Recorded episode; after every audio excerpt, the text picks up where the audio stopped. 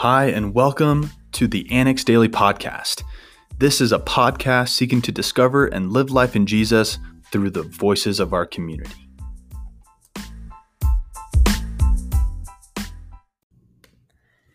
Hello, everyone. My name is Kelsey, and I'm so glad to be with you today on the Annex Daily Podcast. Today is There's More Thursday, talking about something that we just did not have the time for in the message on Tuesday night. And this week's message was from a passage of scripture in Mark chapter 5, verses 21 to 43. And I focus heavily on one character, but brushed over another. I talked a lot about this guy named Jairus on Tuesday. So today I'm going to reread this passage and then talk about the woman in this passage. A woman who had a life changing interaction with Jesus.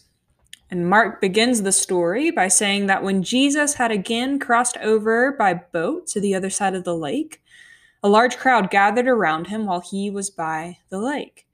Then one of the synagogue rulers named Jairus came there. Seeing Jesus, he fell at his feet and pleaded earnestly with him, My little daughter is dying. Please come and put your hands on her so that she will be healed and live. So Jesus went with him. A large crowd followed and pressed around him, and a woman was there who had been subject to bleeding for 12 years. She had suffered a great deal under the care of many doctors and had spent all she had. Yet instead of getting better, she grew worse. When she heard about Jesus, she came up behind him in the crowd and touched his cloak, because she thought, if I just touch his clothes, I will be healed. Immediately, her bleeding stopped, and she felt in her body that she was freed from her suffering. At once, Jesus realized that power had gone out from him. He turned around in the crowd and asked, Who touched my clothes?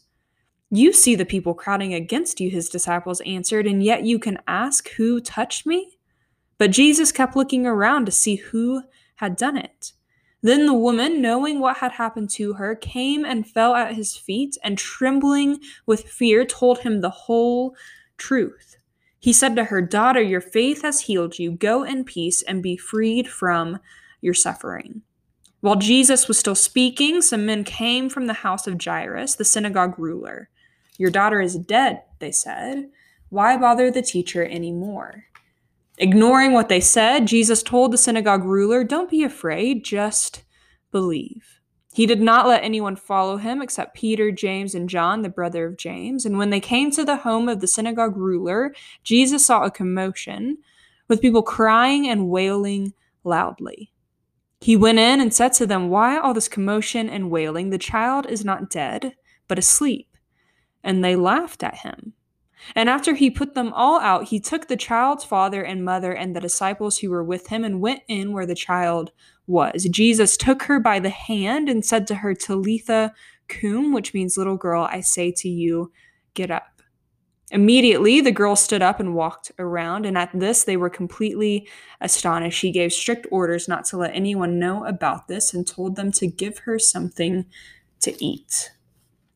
On Tuesday night, I focus on the fact that Jairus was waiting on Jesus, who was taking his sweet time coming to the aid of his sick and dying daughter. And the thing that took Jesus so long to finally get to this man's daughter was this woman who, out of nowhere, came to Jesus for healing. So Jairus and the disciples are moving towards Jairus' daughter. There's a large crowd pressing in around Jesus. And Mark highlights that this one woman who has been subject to bleeding for 12 years comes up behind Jesus and touches his cloak.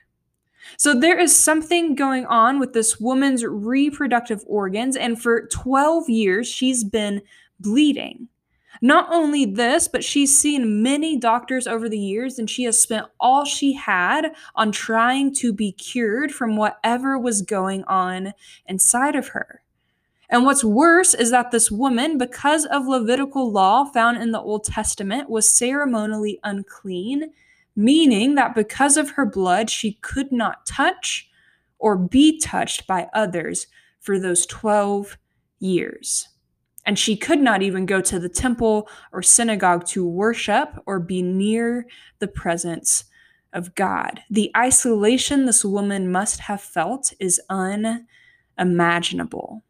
So she comes up behind Jesus, touches his cloak, and immediately she is healed.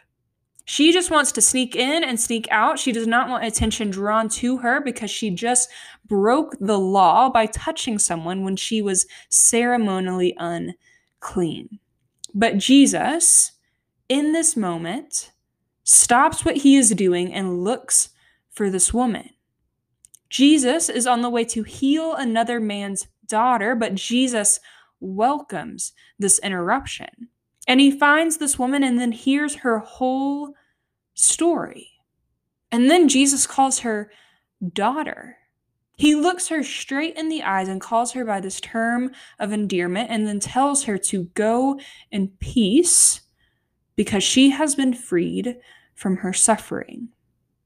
And here's what I want you to hear from all of this Jesus cares so deeply about you.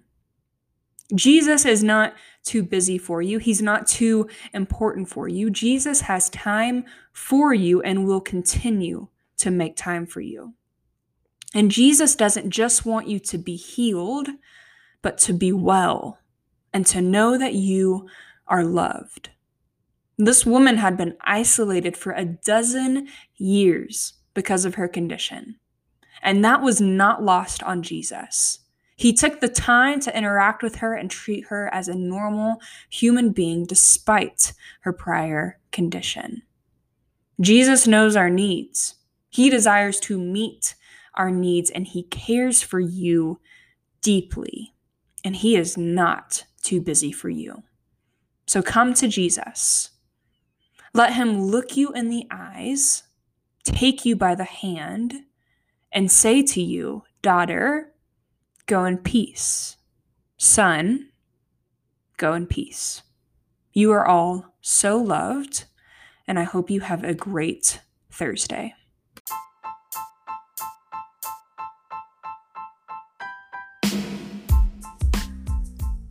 Thank you again for listening to the Annex Daily Podcast. Be sure to follow us on Instagram at theannex.boulder or visit our website at theannexboulder.com. Have a great day.